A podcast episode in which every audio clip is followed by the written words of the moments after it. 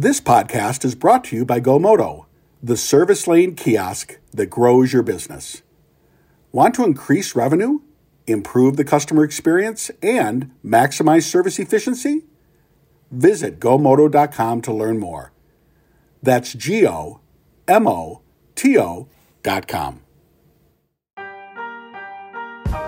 Hello, and welcome to Daily Drive. It's Friday, May 6th, 2022. I'm Jamie Butters, Executive Editor of Automotive News. Dealership groups flex their digital arms, GM's battery materials chain gets a little closer, and an EV startup struggles to ramp up. Also, the cyber threat coming through the EV plug a little later in the show. First, let's run through all the news you need to know to keep up in the auto industry. Executives at the nation's major public dealership groups said last month that their companies continue to advance digital auto sales, with some selling thousands of vehicles through their own branded platforms just in the first quarter. Group 1 Automotive disclosed that it sold 5,800 vehicles in the U.S. through its Acceleride platform from January through March, tallying 9.6% of the group's U.S. retail sales.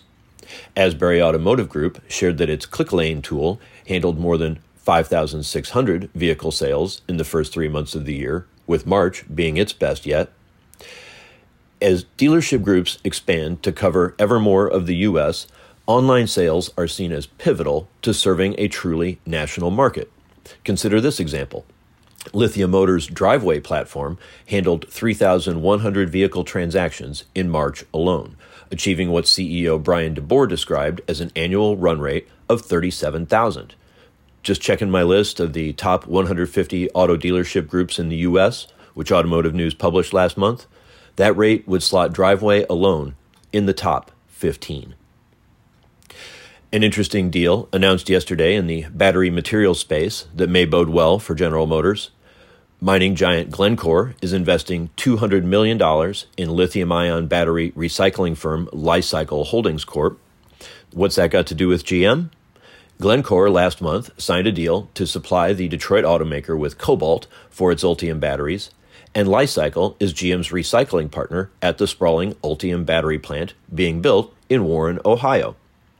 Li-Cycle CEO Ajay Kochhar did not mention GM in a statement about the deal, but he said that bringing the complementary capabilities of Glencore and Li-Cycle together will, quote, accelerate the path to a circular economy for critical materials in the lithium ion battery supply chain. From the Making Cars Isn't Easy as It Looks file, Lucid Group delivered just 360 Air sedans in the first quarter and said it will increase vehicle pricing next month. The California EV startup continues to struggle with supply chain shortages and rising costs, but the company said it will not raise prices on current reservation holders. Lucid has a backlog of 30,000 vehicle orders. CEO Peter Rawlinson said Lucid is making progress this quarter, delivering more than 300 vehicles just in April. Total production in the first quarter was 700 cars, Lucid said. Rawlinson reiterated full year production guidance of 12,000 to 14,000 Air sedans. The company had originally planned to make 20,000 cars this year, but then it faced the shortage of semiconductors as well as quality issues with basic parts like glass and carpet. And that's the news you need to know. Coming up, hackers eye EV chargers. Who's most at risk? Stay tuned after this. Listen to Fred Hayes, Service Manager at Temecula Valley Buick GMC, and Philip Candido, Fixed Operations Director talk about their experience with GoMoto in their service drive. Before GoMoto, the backups in the service lane were due to not being able to get to the customer in a, in a timely manner. There's times where menus are passed over where the advisor forgets to tell them, hey, it needs its major service. And now with the GoMoto, customers are presented with a maintenance package every time. The time freed up from not having the customer sitting in front of them every single time they come in, it helps them be more efficient. It helps them focus more on the customer's concern and the, the maintenance and service of the vehicle. Before GoMoto, we would average approximately 130,000 in service gross The kiosk and the service drive doubled the gross profit in the dealership. It's amazing.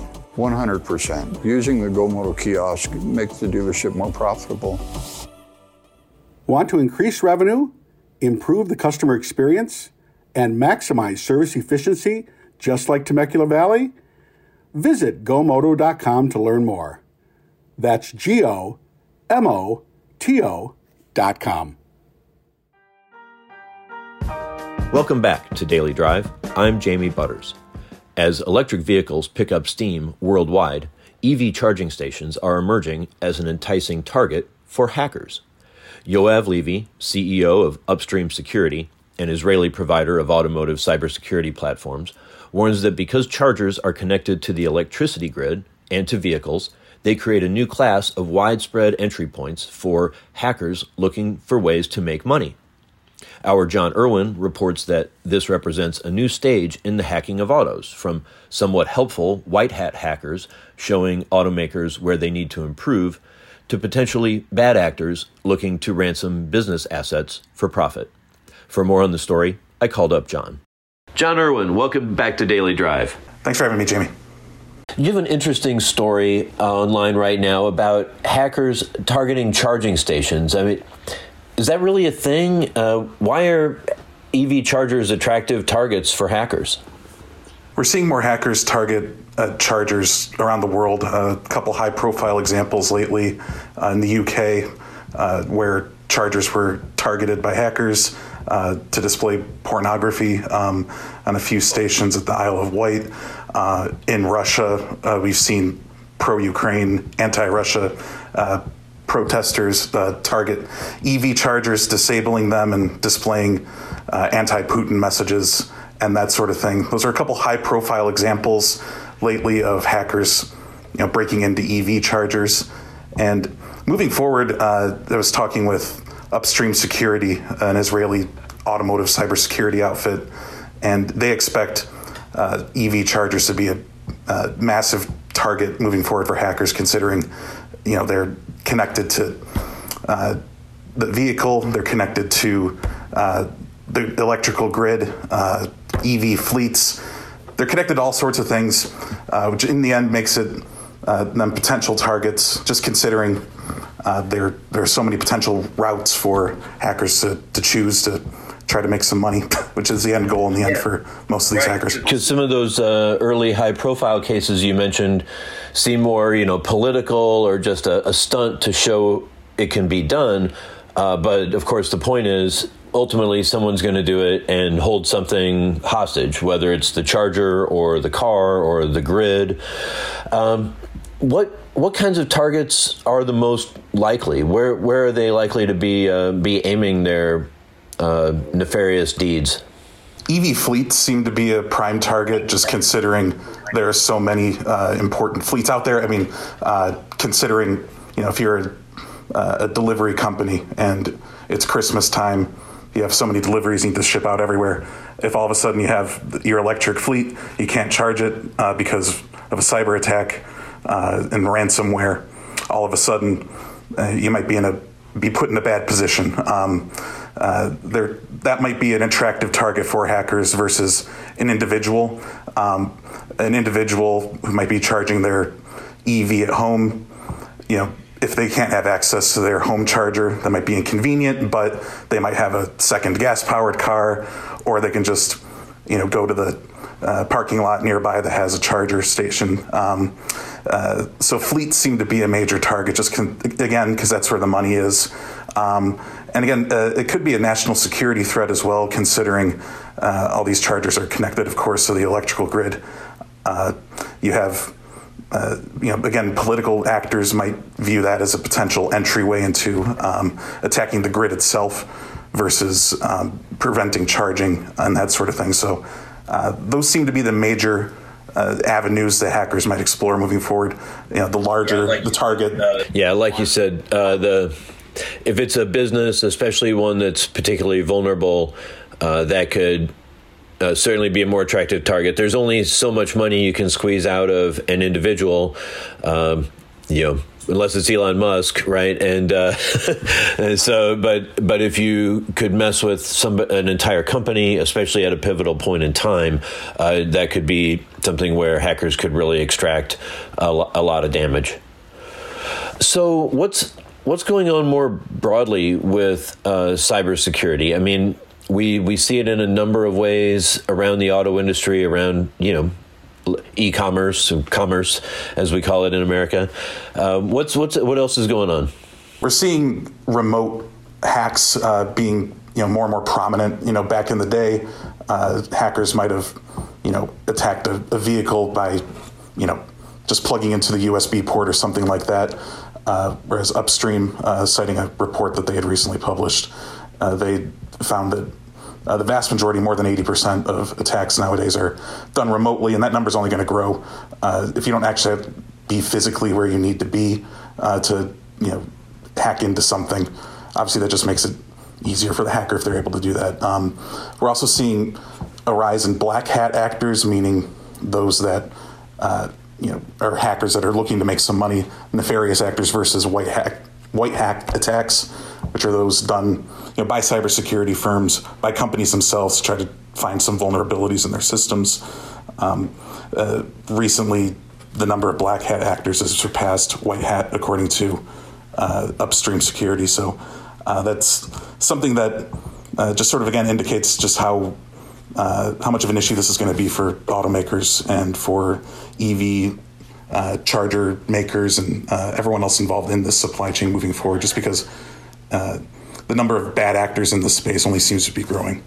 Yeah, it definitely uh, is a significant change, right? A lot of it, uh, a lot of the hacking in autos came to light largely in 2015 when there were some academics who hacked the uh, Jeep Cherokee. But like you said, they had to have possession of it. They you know, stuck the dongle in the OBD. You know, there's a limited limited number of people who can pull off a scam using that needs that kind of hands-on uh, approach. But if you can get at it remotely, um, you know whether it's getting two vehicles through chargers or just messing with the chargers themselves, that can be a, a big uh, pain point for for any number of, of people. And now we're getting to those uh, yeah for-profit ne'er do wells not just those trying to help solve problems. Yeah. So this is going to be a topic that uh, that comes up at EcoMotion, right? You said Upstream is presenting there.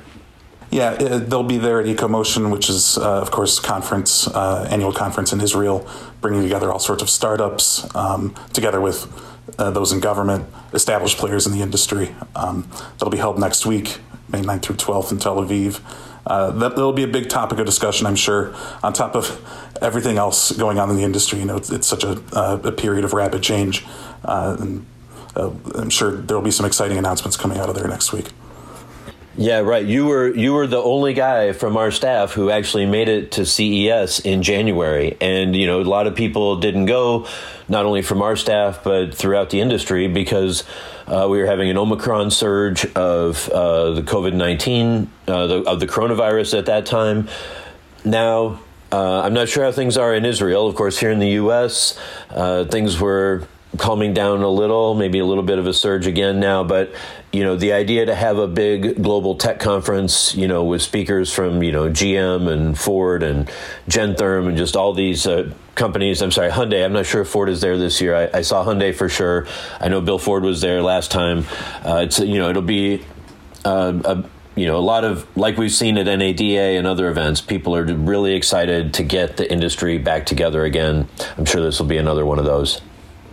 Yeah, exactly. It's uh, it's good to see some of these events returning. I know there was a lot of questions about whether that would be the case moving forward, if the things would just be all virtual all the time, even um, as things calm down a bit. Uh, but it seems like people are eager to get back together um, in person, especially these startups uh, in the automotive space. That's for sure.